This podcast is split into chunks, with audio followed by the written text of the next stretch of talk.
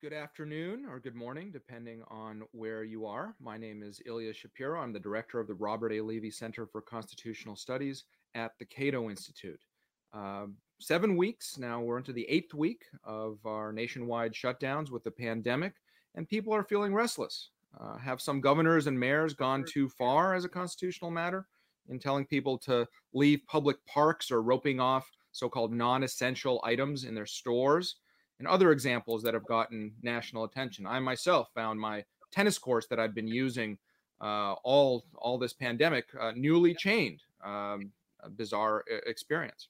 What about prohibiting gatherings that exceed the maximum number of people but still enforce social distancing norms? And now, of course, the debate has focused to opening up uh, and and what uh, requirements can still be or should still be in place. Forcible mask wearing, uh, for example. And then federalism is still at play. What what role is there for the federal government in what we're seeing beyond uh, again regulating the CDC and preparing tests and and what have you? Uh, here to join me in discussing these important issues uh, is Randy Barnett, who's the Carmack Waterhouse Professor of Legal Theory at the Georgetown University Law Center and a senior fellow here at Cato, and also the co author of the spectacular Introduction to Con Law 100 Supreme Court Cases That Everybody Should Know, co authored with uh, Josh Blackman. And it's a, it's a good, uh, affordable price. And if you buy that, uh, you get a whole series of videos of Josh and Randy discussing these important cases. They're really good product. We had a book for them, uh, for them uh, I think it was late last year. All right. Well, let's uh, uh, go right into it. Uh, if you are on Twitter or Facebook or YouTube, please ask questions using the hashtag Cato SCOTUS. Uh, if you're on our website watching this, there's a box there that you can insert your questions that I will be monitoring. Well, Randy, let's let's uh, jump right off here. Uh, in an event that we had at Cato two just over two weeks ago, called "Coronavirus and the Constitution One," we went over the basics of the police power and the relationship between states and the federal government. Uh, but refresh us and and and tell us exactly where the states are getting this power to have these shutdowns uh, and how we should think about these issues that arise with uh, closing or reopening uh, uh in waves, you know, parks and you know things that people are seeing. Uh, is that constitutional? Is there just kind of a know it when I see it sense, or how do we evaluate these these situations? Well, thanks for having me on, Ilya. It's a pleasure to be here. Uh, I, the basic concept that is at issue here with respect to health and safety laws by the state is called the police power. And everybody is to be forgiven if they don't know what the police power is because it's not something that's taught in law schools anymore.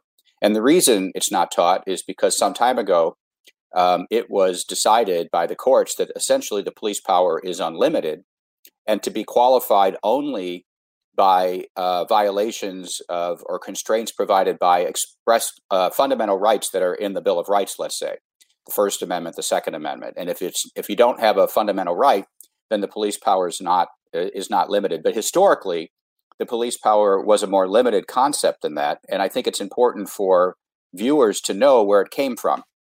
The police power, in a nutshell, is the power that states have to protect each of us uh, in our rights from having our rights violated by other people.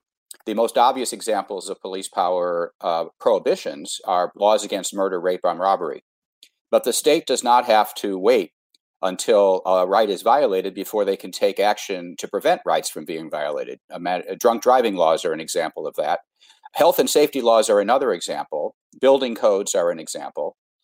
Um, and if you want to understand sort of what the the principled foundation of the police power is you can start with the Declaration of Independence. It says, We hold these truths to be self evident that all men are created equal, endowed by their Creator with certain unalienable rights, among which are the right of life, liberty, and pursuit of happiness. Those are each individual liberty rights. And the next sentence says, To secure these rights, governments are instituted among men, deriving their just powers from the consent of the governed. The police power is the power that states have to secure the individual rights of we the people. So then the question is is that power limited or unlimited? As I said, under current law, it's more or less unlimited except for fundamental rights or equal protection challenges. Um, and then to get a fundamental right, that's a whole other story, but mostly it has to be an enumerated right or a right of privacy is an unenumerated fundamental right that the courts have recognized. But prior to the modern era, uh, prior to the rise of this fundamental rights approach, which came about in the 1950s, essentially what the police power required is that governments that were pursuing a health and safety uh, uh, measure or pursu- pursuing a health and safety agenda be doing so in good faith. That is, they must actually they must have uh, provisions or means that are actually being used to have a health and safety benefit, uh, and not merely purport to, not merely a pretext for a restriction that they might want for other reasons. Now, how do you tell whether it's an actual restriction or a pretext? Well, then you have to look at the fit between the means adopted and the end of health and safety. And the government then would have to provide an explanation for why this particular restriction on liberty, liberty generally, is necessary and proper um, for protecting health and safety. And I think that's by way of, uh, I think that uh, brings us up to the present day, Ilya, and that gives us a sort of a background on which to proceed. Well, so let's take something specific. You know, we're we're eight weeks or seven weeks past discussing should there be general orders to shut down. But what about specific things like people are want to go to parks and they want to keep socially distancing? Is it constitutional for a governor to uh, close a, a, state park uh, just generally, even without you know looking at whether people are socially distancing while they're there? So, are you asking me about uh, modern law, or are you asking me about the the fundamentals of the original meaning of the Constitution? Because the two are not the same thing. Well, you talk about both. Talk about how a court would look at it today, and you know why that's uh, not the proper framework, if you wish. Okay, okay. How a court would look at it today, I already mentioned, and that is that they would essentially defer to state legislatures or governors if their powers have been if they've been given power by their state legislature to enact these health and safety measures, and they would not second guess the wisdom, as they would say, of these measures. And so it would be up to the political process to correct abuses of this power unless you could identify a fundamental right that's being restricted. And that's the reason why the challenges that you see uh, having some measure of success, having any success at all, are measures that are restricting, for example, the free exercise of religion, which prohibits uh, dr- who prohibited drive-in services where everybody stayed in their car and social distancing was maintained. That particular challenge was successful because it was a recognized fundamental right. If it's a recognized fundamental right, and that's generally limited to enumerated rights, uh, then uh, you might have a you might be able to get the government to have to justify what they're doing. But if you don't have an enumerated right, then you don't. So, uh, un- unless you can point to uh, the Bill of Rights, unless you're talking about a church or uh, a gun shop, perhaps, there you're you're out of luck. The, the deference is total. There's no there's no limiting principle on that. In principle, you're supposed to get what's called rational basis review, and that is that the means adopted must be rationally related to a legitimate state end. Health and safety is, of course, a legitimate state end. So then the question is is there a rational relationship? That was also the historical test. So what changed from the historical test to today is a 1955 case of Williamson v. Lee Optical, in which the court essentially adopted what uh, I call the conceivable basis test.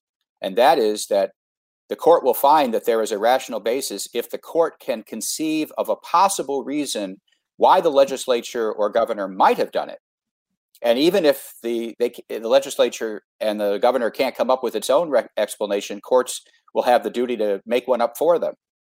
And if that's the standard that's going to be applied, the modern rational basis standard, which is not always applied but is generally applied, uh, then of course you will lose unless you have an enumerated right. This is not the way it was supposed to be after passage of the 14th Amendment.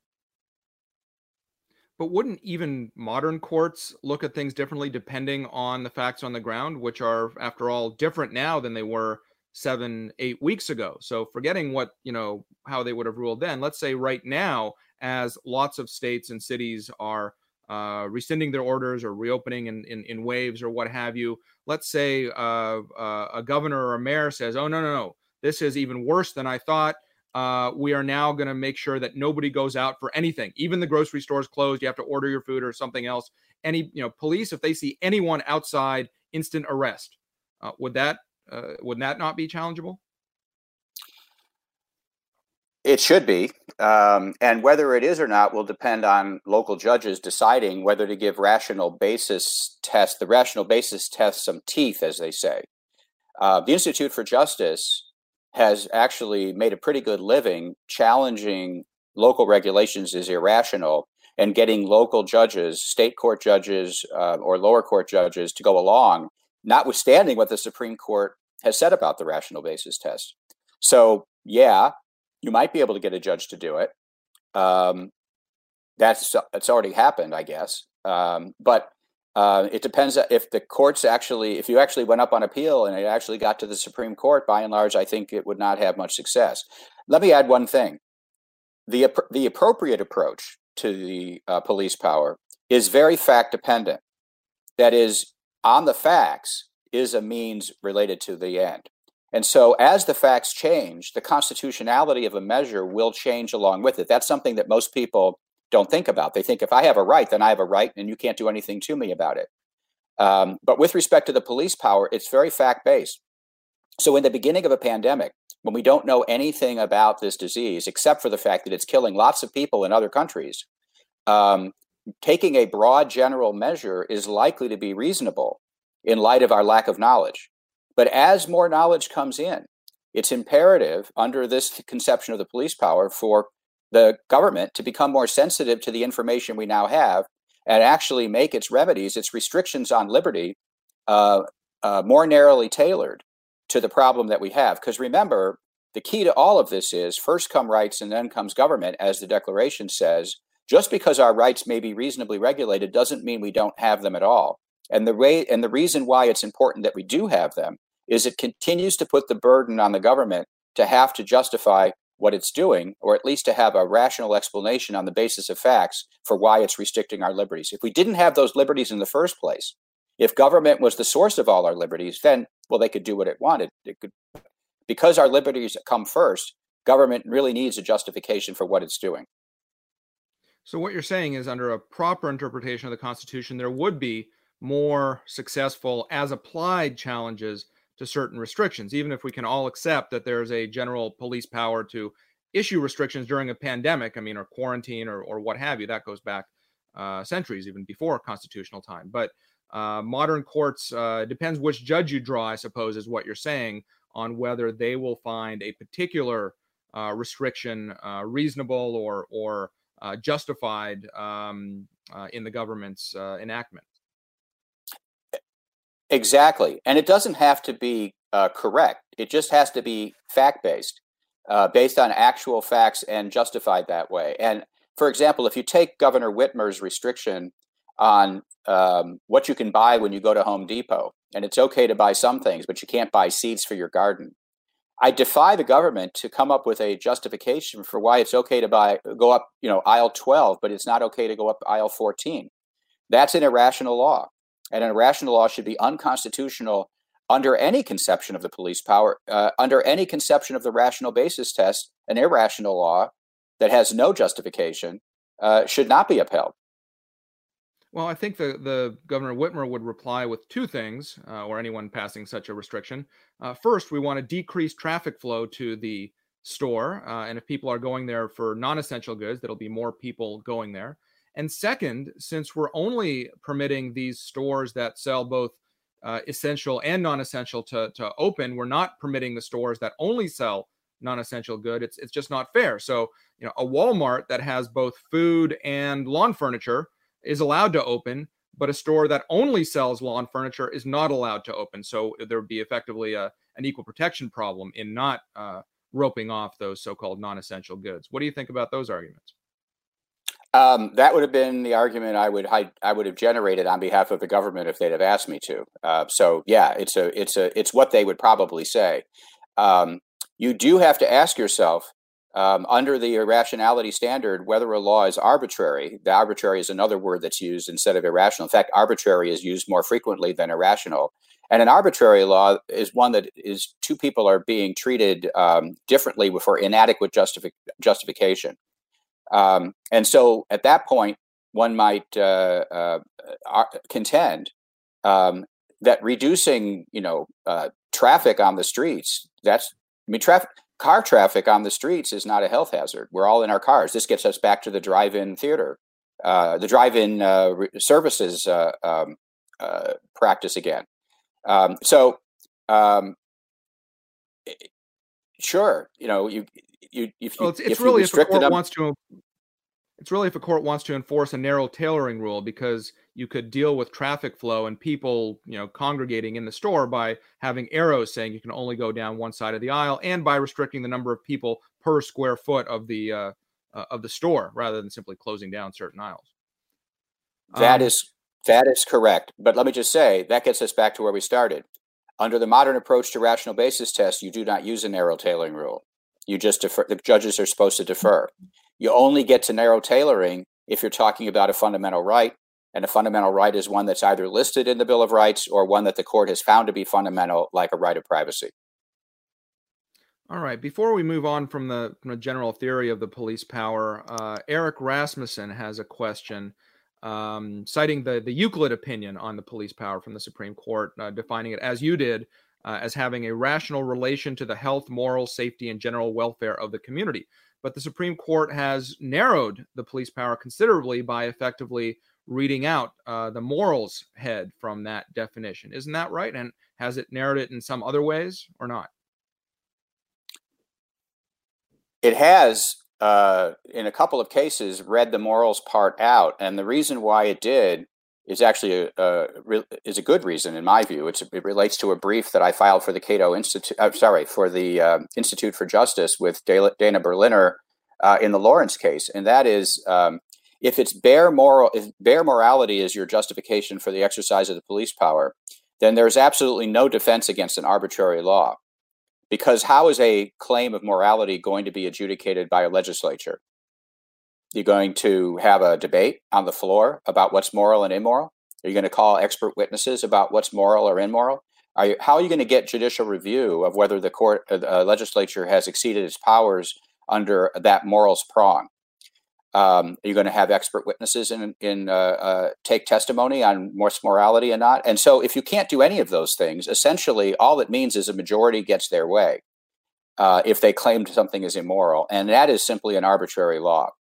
Historically, that was not what morality meant in the police power. It is what it came to mean, but his, and it came to mean because of the uh, temperance movement that was trying to wipe out alcohol. Historically, what public morality meant was either moral conduct in public spaces like public parks, streets, roads that everybody has a right to access and the government regulates on our behalf, or activities that were thought to give rise to public health dangers, like, for example, public intoxication uh, or public uh, distribution of alcohol that would create an actual safety uh, hazard for third parties.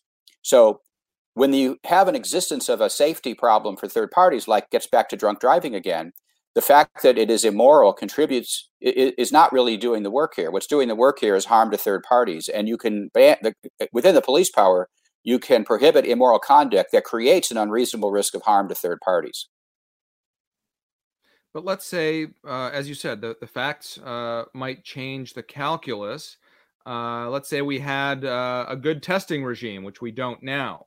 Uh, and let's say we had immunity uh, passports or bracelets. And could a governor say, "Well, I don't care about this testing regime. I don't. I don't believe in these immunity passports. I think all restrictions stay on." And it's the and it's the only governor in the country that maintains that claim. Uh, are you saying that uh, courts really would still defer? Um, modern courts, I mean, not under the theory as you laid it out. Yeah, I think most modern courts would defer. I mean, that is a problem with most modern courts generally is they defer too much. Um, but that's what I think would happen unless you get lucky and you find a judge who doesn't. And you might even be, you know, luckier in the state courts than you would in the federal courts. All right. Uh, let's move to an issue of uh, uh, federalism or interstate relations. Uh, some states have uh, uh required self quarantine after visiting from hotspots like New York, for example.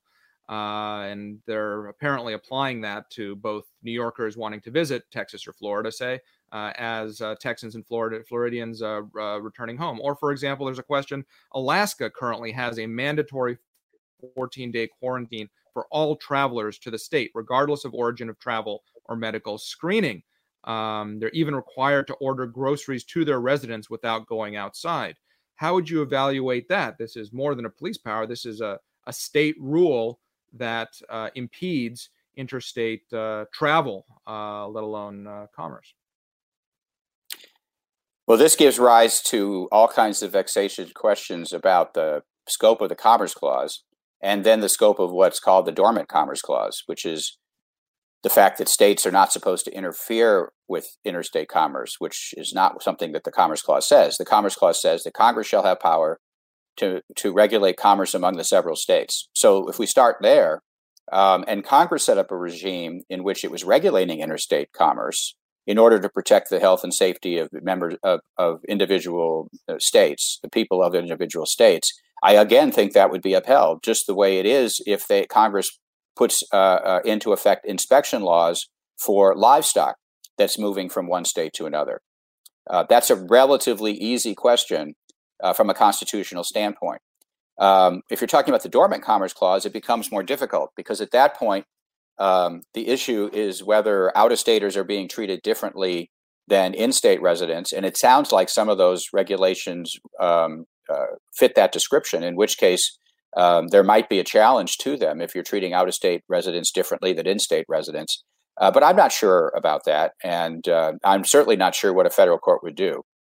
Uh, typically, in situations like this, Ilya, you know as well as I do um, that courts wait for the dust to settle before they really get in the middle of these sorts of things. Uh, the most egregious example of this was the internment of Japanese Americans, Japanese citizens, uh, uh, U.S. citizens of Japanese descent during World War II, because they supposedly posed a security threat to the West Coast. The courts initially upheld that, and only after World War II was somewhat in hand, and it was pretty clear that a- that Asian Americans did not pose that threat. Did the courts at that time say, "Oh, you know what? That was unconstitutional. Uh, that should not have been done. But while we were in the heat of battle, so to speak, literally in the heat of battle after Pearl Harbor, the courts did not step in. They deferred. It's typically what happens. But effectively, I think what we're going to have, I don't know if anyone's yet challenging these uh, self quarantine rules or out of state uh, restrictions or what have you, but uh, states uh, are putting in these rules. The federal government, pursuant to the Commerce Clause, could preempt them. Uh, it hasn't yet. You know, this is one thing that neither President Trump nor any other federal authority hasn't said. Okay, you states, your your quarantining rules or your restrictions on out of state uh, travel. Uh, you know, we're we're we're we're blocking that. He hasn't done that. Um, but isn't that how um, how this would go along? Otherwise, states can control their borders if they have a good enough reason to do so. Yeah, uh, that's typically right. Um, uh, I think it's inconceivable that Congress will get would be able to um, pass a law uh, that would restrict states' ability to do this, uh, given the current state of Congress. Uh, it's it's hard for me to imagine that that would be possible. So I don't. Th- I think that's a mere hypothetical possibility. The only thing that's really left on the table uh, is well, perhaps there's a statute laying around that already gives the executive branch authority to do something here because we don't know. There's so many loaded guns statutes laying around for the president to pick up and use that you can't know what all of them are. But if barring that and barring a new law, all you have left is a com- is a dormant commerce clause challenge, and those are iffy to say the least. Um, that you mentioned for the first time Congress or the legislative branch. What role should legislative branches be playing in all of this? Because, of course, with the governor and, and mayoral uh, uh, orders, that's the executive uh, branch uh, still. So this isn't a a federalism question. It's not Donald Trump versus the governors. It's you know shouldn't you know we've been we've we've been at it seven eight weeks. Shouldn't state legislatures start uh, either uh, uh, uh ratifying or revoking certain of these executive powers? Congress as well. Of course, Congress hasn't been meeting. Uh, but how does that interplay work there? You know, we have an emergency, sure. The you know the president doesn't need to go to Congress to repel an, an attack or an invasion, or you know, in the first days of the pandemic, there, there's certain emergency powers there, but uh, or governor for that matter. But now that there's time has gone on, what role do the does the legislative branch play? This is a separation of powers question at the state level that would be handled by state constitutional law, state by state. And it also depends a lot on the emergency measure, uh, statutes that already are in existence in each state, because they vary from state to state. Uh, and some of them are temporary. Some of them have uh, a, a, a, sunset, so that you, you can ex- a governor can invoke it and exercise um, emergency powers for 30 days. And I don't really remember which state it was. It might have been Michigan, uh, in which the 30 day period elapsed, and the Republican legislature said they weren't going to renew it. And then the governor cited a different emergency statute um, that would allow her to do what she was doing. At least that's what I remember from press reports. Don't hold me to that. Uh, but all of this is a matter of separation of powers uh, within a state, and executive uh, st- governors should no more uh, have an unlimited power to do something uh, without authorization by their legislatures than the president does, uh, unless he's exercising one of his inherent powers as president. what are those inherent powers? Because it, it, it's funny you mentioned these like guns lying around. There's so many statutes that i had never federal statutes that i hadn't heard of uh, until all of this started and i should perhaps issue a, a, a disclaimer or disclosure that uh, my wife works for the office of legal counsel at the justice department has been working on some of these things. The uh, can only talk to me about them afterwards but the the meat packing uh, order for example to not to order the the meat packers to, to stay open but to uh, rewrite the various rules and regulations and give authority to the agriculture department to rewrite them uh, in order to facilitate, uh, uh as long as they're following CDC and other federal directives, to to trump any uh, local or or, or state uh, orders to to to the contrary. So. Um, you know what what have we learned about federalism or about federal power in all of this are there delegation problems with all these emergency statutes lying around or conversely does it show that there uh, is a way for Congress to properly delegate emergency power, even if we can uh, argue about whether it was properly used in the emergency declaration over the border wall or the lingering states of emergency that we still have over the fraud in the 2006 Belarusian election or the 1979 Iranian hostage taking. How do emergency powers and and uh, federal power, federal constitutional power generally uh, work? Uh, what lessons can you draw from that? Well, emergency powers are dangerous powers um, if left unattended.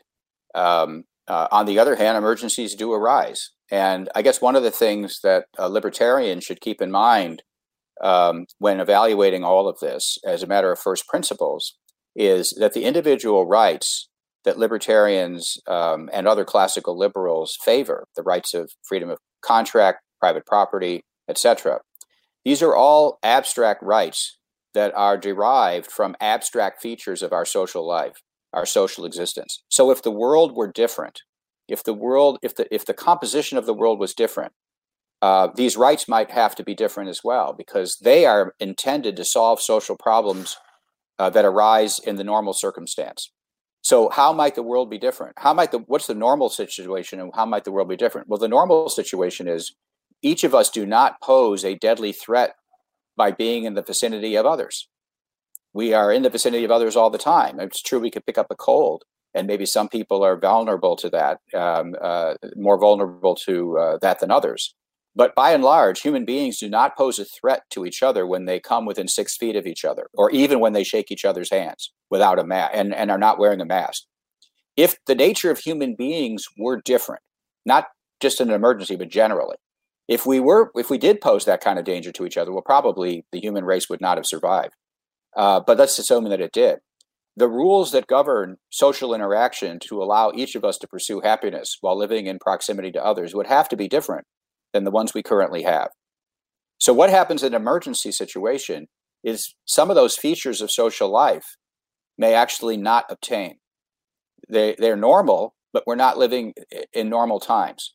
And so we're in a situation where some of the rights uh, have to be qualified or regulated in a different way um, when the circumstances that gave rise to those rights no longer hold. I think that's the theoretical approach that you have to take. But, but, but, always keep in mind that the first thing that tyrants or other authoritarians want to do is claim we live in emergency situation we live in different times the facts of reality don't hold anymore they love to claim these things and those claims are usually false i mean they're almost always false when you examine them and so that's the reason why we need judicial review uh, to independently assess whether claims like this by a governor or a president are actually warranted. They, when they say that we're in an emergency situation, are we in one? I think in this case, we started off in one and we had the evidence of other countries to go by. If it had been a completely hypothetical uh, threat of the kind that existed in January when everybody was worrying about impeaching the president, um, when it seemed quite hypothetical, well, that would be a different matter. But once people started catching this and dying as epidemic before proportions in other countries, I think that the fact of the matter was we had a threat. And then the only problem was we didn't know exactly what to do about it.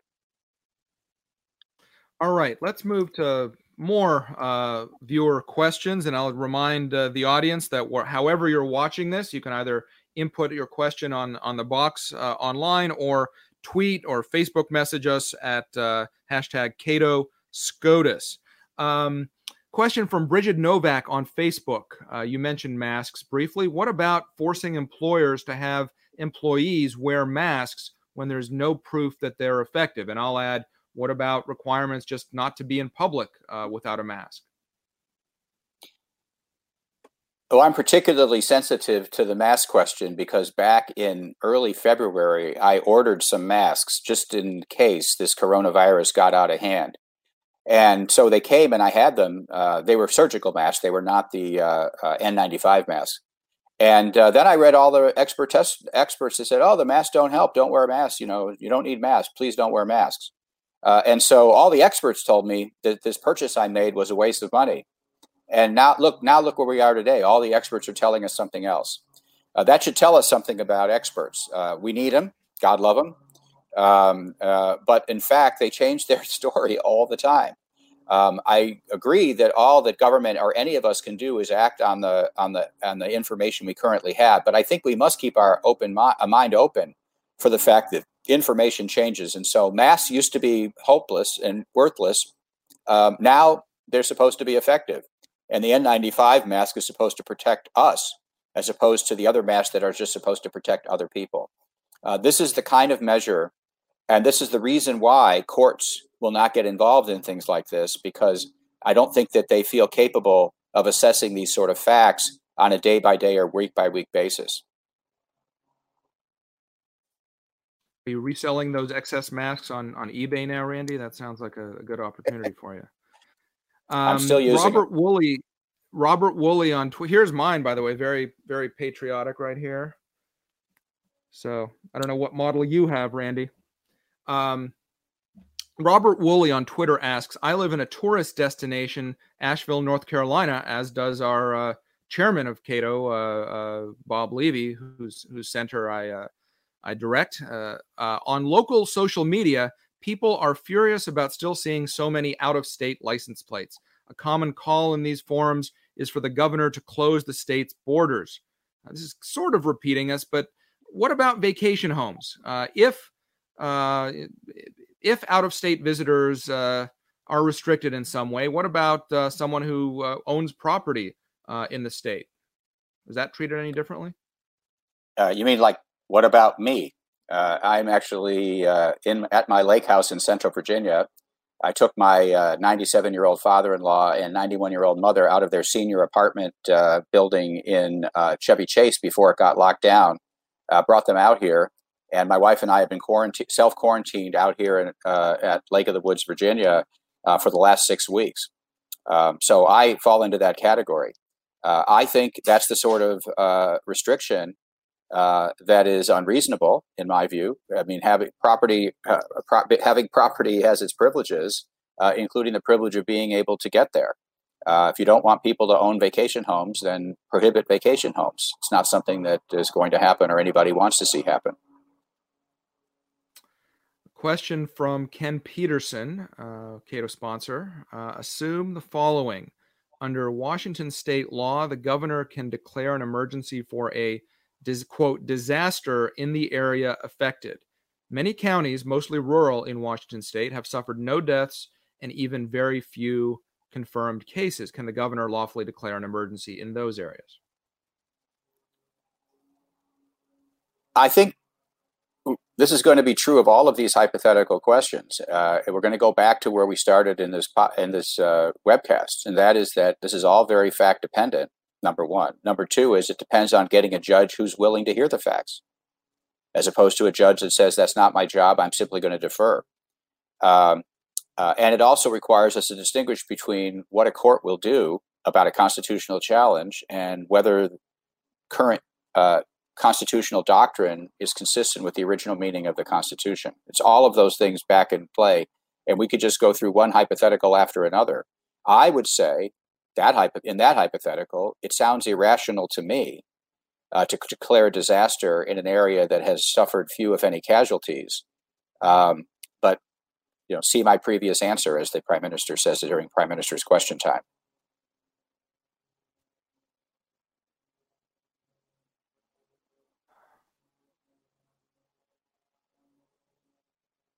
Here's a follow up um, question from uh, Anonymous. Uh, at this point in a pandemic, is it logical to believe that police powers should still be utilized by government because the only answer to when it is safe, quote, when is it when it is safe, is never. So, does I mean, I, I guess I'm keep I'm I'm pushing you uh, again and again, but is there a point in time? Um, I mean, for that matter, I'll I'll I'll sharpen the hypothetical even further. The common cold right? We get every all the time, constantly. We never get rid of it. We can't get a vaccine from it. It's a coronavirus. Um, you know, let's say there's a governor who's very, very concerned about public health and safety and wants to enforce all sorts of restrictions uh, to prevent the spread of the common cold. I mean, at, at what point uh, is the breaking point of this rational basis test, even on, as as modern judges apply it? This is a great. I, I, realize this is the same question, and I'm calling the same question a great question. But the way you put it uh, uh, uh, reminds me of something that I actually want to write up, but I haven't done so yet. I want to do. I want to write this up as a blog post or an article, uh, and that is that normally when we go out in public, uh, whenever we go out in public, there is a risk. There is a risk that we're going to be harmed. If you drive your car, there's a risk you're going to be in an automobile accident. If you walk down the street, there's a risk you're going to be hit by a car. So there are risks attenu- uh, attached to any time you leave your home. Now, under normal circumstances, this is a normal circumstance, not an abnormal circumstance. So the mere existence of risk is not sufficient to justify restrictions of liberty. How do we handle that? We handle that by a negligence regime. We say, when you go out of your home, you assume the risk of being harmed um, by people acting non negligently. You do not assume the risk of being harmed by people acting negligently. That's how we normally handle the normal risks that each and every one of us undergoes when we leave our homes, the privacy of our homes, and venture out into the public where, where we can actually be harmed. And I would say something like that. And that's and and by the way, tort law is a police power regulation. It's a regulation of all kinds of things. It's a common law police power regulation.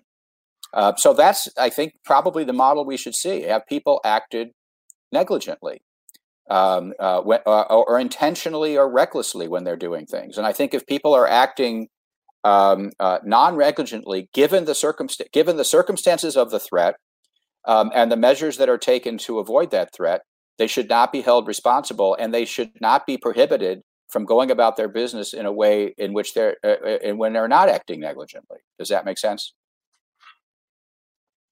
Sure, sure. Um, that raises the question. We've had a few of this variation of questions.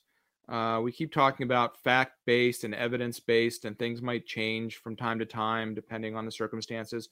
Doesn't that uh, you know, that, that seems to sound like a, a living constitution theory that as we evolve, as norms change, then the meaning of the Constitution changes. But surely you're not advocating that.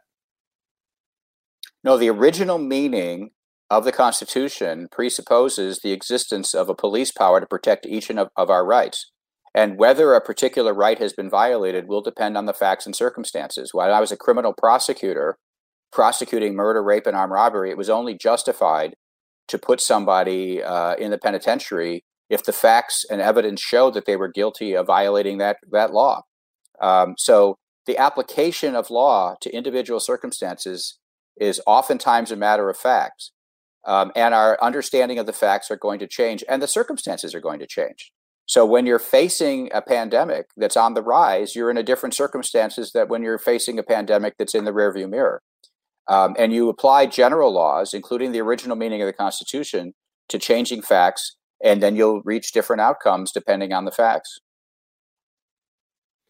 We have an interesting comment from C. Everett Koop, apparently the uh, former Surgeon General. I remember uh, him. uh, so do I. Uh, I'll, I'll, call him uh, Mr. Surgeon because it's not general, uh, like Attorney General. General is the is the adjective descriptor. But he says, "quote Risks, I think, are the thing that make life important, and everything that you and I do is risk versus benefit. Is there a risk to sending your kid out? Absolutely. Is there a benefit? Well, it exceeds the risk. I think that's what you were saying, Randy. It is. Um, it is what I was saying. And generally speaking, here's the thing. Um, under modern law, under modern approach to constitutional law, it's the government that much must weigh all these risks and cannot be second guess if they make the wrong choice. Uh, I think under a more correct reading of the Constitution, it's the individual has to weigh these risks. So if I was going to ban risky activity, what I would ban is bicycle riding in proximity of automobiles and trucks and buses. I've, I don't know anybody who's ever died of drug use, illicit drug use. I know a couple people that have died riding their bicycles, and one with serious brain injury riding his bicycle in traffic. Um, now, you go tell that to the bicycle riders that they are not going to be able to undergo that risk. They're going to be pretty upset with you. And then we can set within the next topic, we can talk about our skiers. People are going to uh, strap boards on the bottom of their feet and slide down slippery hills that have trees in the vicinities, I think this is this is way too much risk. Nobody should be allowed to do that. Um, so I think that we're going to have to put the risks inherent in getting. I'd, like to get that case before Justice Gorsuch. um, I think we're going to have to um, uh, start evaluating, start start being more realistic, more realistic about risks again, um, and um, not all hide underneath our beds. Question from Patrick Peterson Is the right to assemble a fundamental enumerated right from the First Amendment? I, I think it is. Uh, if it is, how can businesses be considered non essential and be stopped from operating? Well, I know Patrick well, and uh, you would think, Patrick, that it really is a fundamental right, wouldn't you? It actually says a right of assembly. But guess what? The Supreme Court has undermined that right.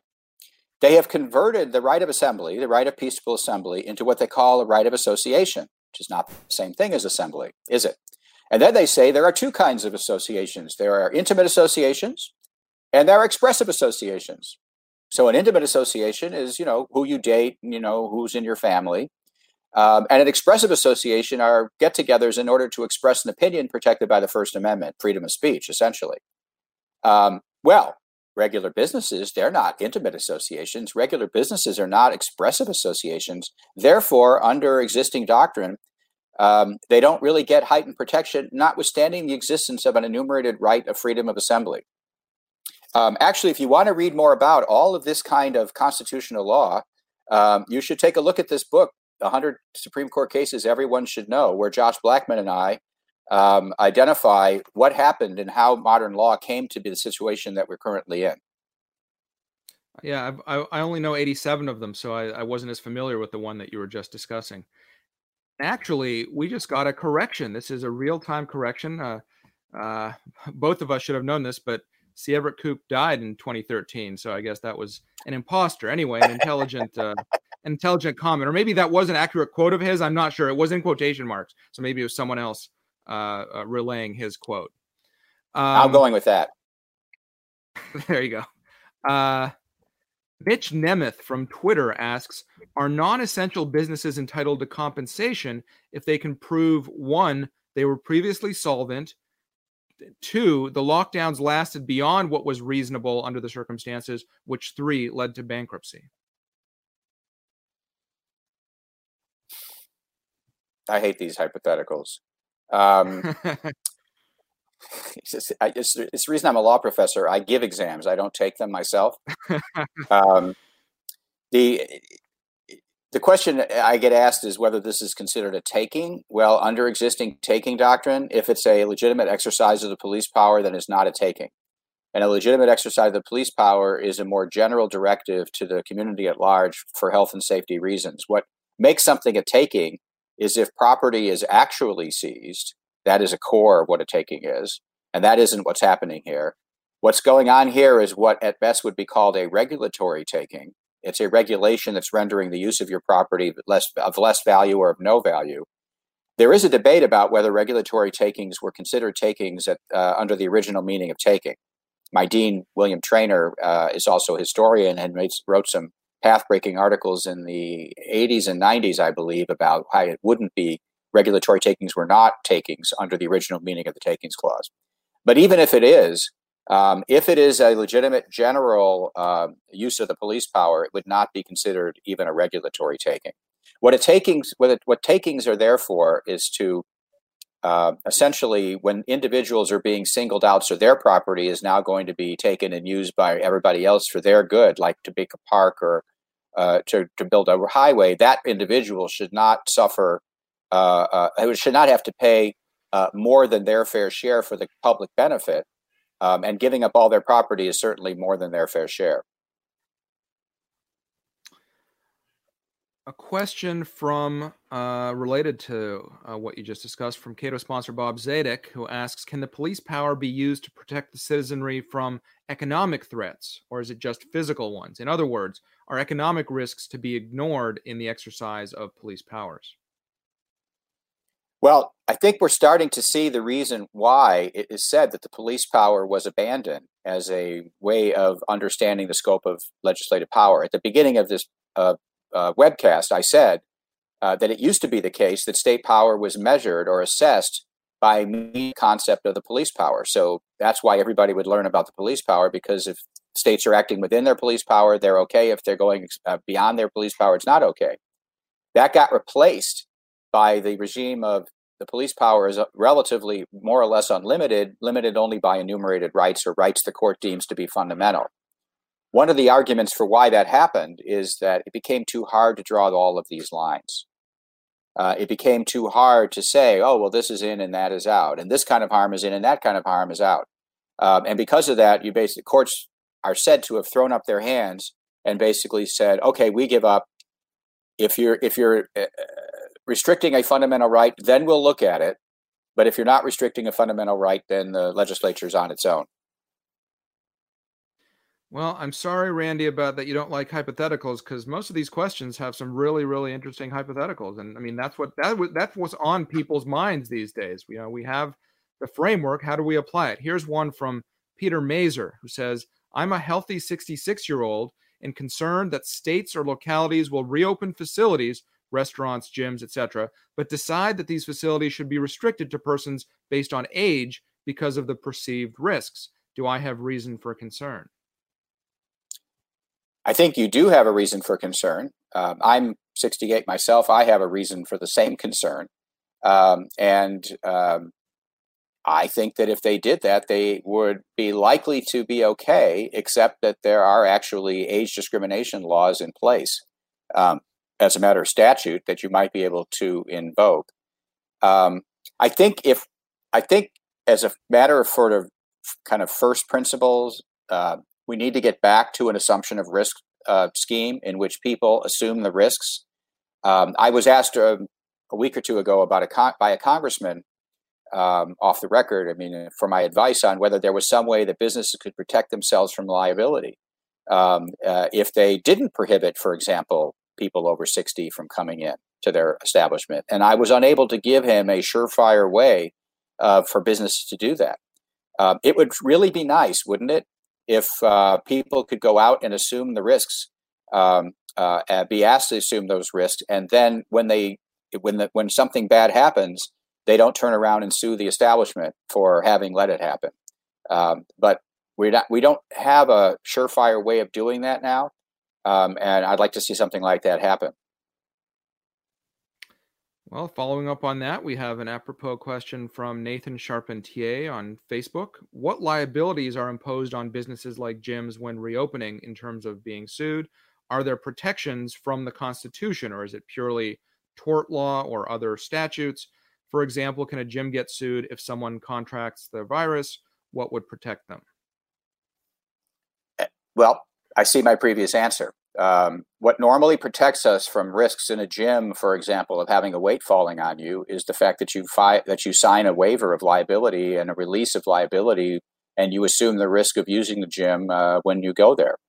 Um, so, yeah, once again, it would be very nice if businesses could obtain a waiver. Now, one way that you know waivers tend to be obtained these days is you put a sign over the door and you say you come in here at your own risk.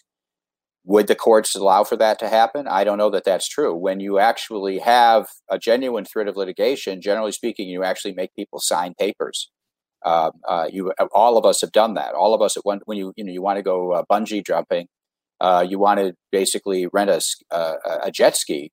You have to sign on an elaborate paper saying you assume the risk of something happening, so you don't put the jet ski company out of business.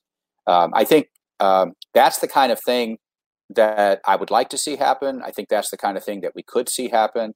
And that would bring us all the way back uh, to either a negligence regime or even, and oftentimes, what uh, uh, those particular waivers allow for is uh, you're not even held responsible for negligence. You have to be, you're only held responsible if you act recklessly. Um, that's the kind of, that's how we deal with risks now. And I don't see any reason why we can't deal with this risk um, if we're willing to. But right now, we have a lot of people running around um, uh, saying that there can be no risk at all, no risk at all, absolutely no risk. And we cannot live in a zero risk society. That is, uh, that zero risk is not the human condition, and our rights are not premised on zero risk. Well, related to that, what about liability for employees? Uh, or if uh, an employer says, okay, we're opening up, uh, you know, come back and work. And if that employee doesn't feel safe uh, and they're fired, um, what what protection? You know, who wins that that kind of dispute?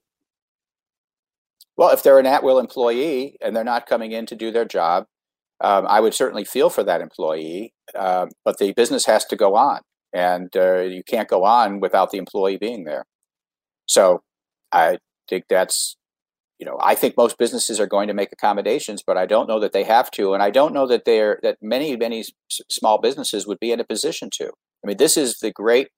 Uh, this pandemic is providing a great uh, uh, benefit, relatively speaking, to large corporations that can ha- that can absorb a lot of these costs um, versus small businesses that simply cannot and just cannot stick around long enough to survive this uh, zero risk mentality that we're that we're currently undergoing, and we're all going to pay the price for these businesses going out of business.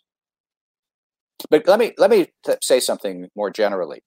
All of these questions, most of these questions, in the whole and the premise of this uh, this uh, this webcast is based on the Constitution and also uh, really implicitly based on what you what you can succeed at in court. Um, much of this is simply matters of this is also matters of public policy, matters about which the government needs to be responsive to public opinion and public pressures. Uh, this is a place for activism and pushback of the kind we've seen, for example, in uh, Huntington Beach or Newport Beach, I guess, in California and other places where citizens are basically voting with their feet. Most of the gun rights we have in this country, let's get back to that, because obviously owning a gun is very risky, risky for yourself and risky for other people. Um, I own several. Um, but uh, the reason why I have the gun rights I have, by and large, the reason why all of us do is because it was politically, because of the political pressure brought to bear on legislatures by voters and other people. I mean, uh, only late in the day did the Supreme Court get around to protecting our right to own a handgun. And even then, the courts have not been very good at protecting it. So we need to protect our own rights politically. Uh, and if you think the government is overstepping its bounds, uh, going to court is not the uh, is not the only way of dealing with uh, government overreach. Question from Robert Woolley on Twitter. Uh, many states have laws, mainly passed in the 50s, against KKK rallies prohibiting face masks in public, with no exception for public health reasons. Can a governor require people to wear a mask in public in contravention of a statute on the books? Um, I, I, I like this one. I mean, I, I, I hate it, but I like it. um, uh, because we had there were there's a history of face mask laws in this country, and there's good po- police power reasons for these face mask laws, and it was to fight uh, the Ku Klux Klan and others that would uh, pose a danger to people, and and we've seen the the in some sense the abuse of face masks uh, with Antifa. Um, and all of these black masks uh, thugs going and beating up people, and you can't identify who they are because they're wearing masks. So there are public health reasons, public safety reasons for banning masks. Um, the question here is a, is a is a clash between a, a an anti-mask statute and a and a pro-mask governor. Um, again, this gets us back to separation of powers, and I, I, think I would probably go with the statute. That would be my guess. What do you think, Ilya?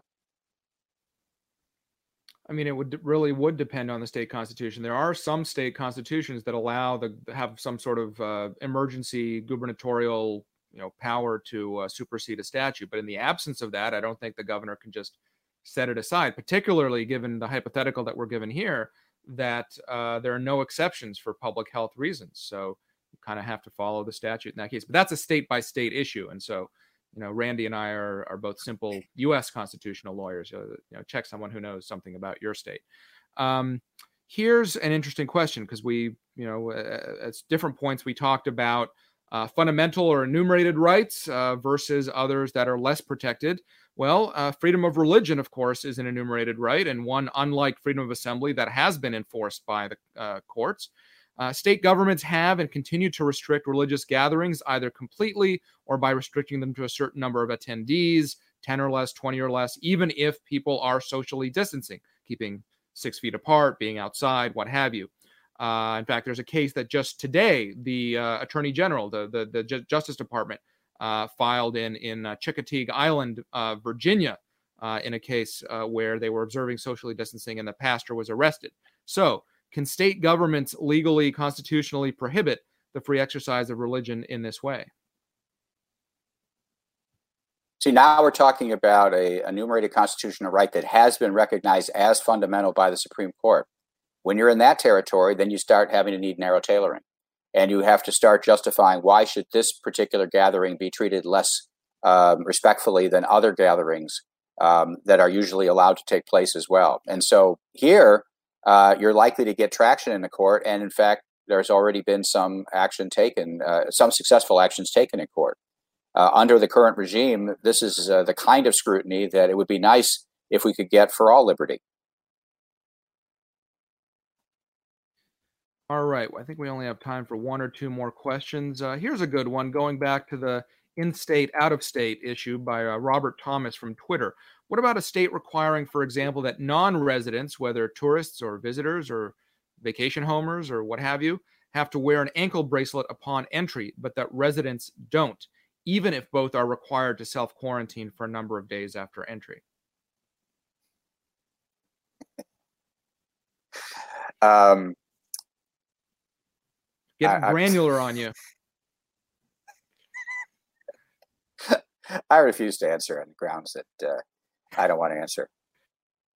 On the grounds that you don't want to ha- wear an ankle bracelet in your uh, Virginia yeah, vacation in my home? in my in my lake house. No, forget about it. I I, I, right, you're, I, you're, I, have a conflict of I have a I have a conflict of interest on this one. You you, you DC uh, you, you you you you district residents coming uh, uh, from the swamp, bringing your miasma with you, right? I'll tell um, you, my um, neighbors are very, my neighbors are very nice people. They all welcome me. They're very glad to see that I'm here full time. They all want to know when I'm going to move down here permanently. I, I like my neighbors very much. Uh, here's a good last one to finish on. Another one from Patrick Peterson. Since the government seems to think that the U.S. is still in a crisis, then should we not find a judge that will finally seize this opportunity and not lose the opportunity to get the meaning of the right of assembly back to what the plain meaning was? And we forum I actually think there's a way to better law here. I, I think there's quite a bit of oppor- there, there's there's there's less than zero opportunities, less than zero percent opportunities to start adjusting some of this police power stuff now. That people see what the they've never heard of the police power before. Now that they've heard about more, how unlimited it's zero? supposed to be, they don't.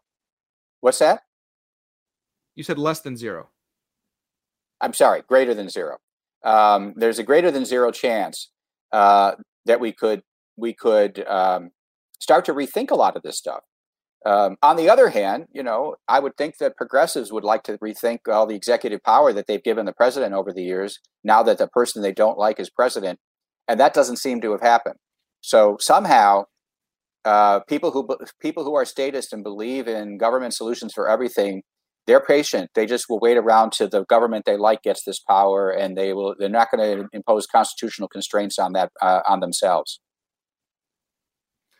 All right. Well, that's a, a good uh, spot to end with, I think. Uh, we'll have to pick it up again in uh, Coronavirus and the Constitution 3 in another two weeks, perhaps. But thanks, everyone, for uh, watching this on whatever uh, platform you're on. Uh, we had so many questions, probably three times what we had our last time. I think something like 500 people registered. I'll, I'll get the final viewing later, but I, I, apologize that we couldn't get to all of them. The video recording of this event will be up on uh, Cato's website later today, and you can feel free to keep the conversation going on Twitter at iShapiro at R E Barnett. Is that yours, Randy? Randy E Barnett. Oh, he's muted. I think it's Randy, Randy, E Barnett. Yeah. Yeah, Randy yes. E Barnett. Okay. Uh, and uh, uh, keep involved, keep engaged. Uh, stay safe, uh, but uh, evaluate your risks wisely. Thank you.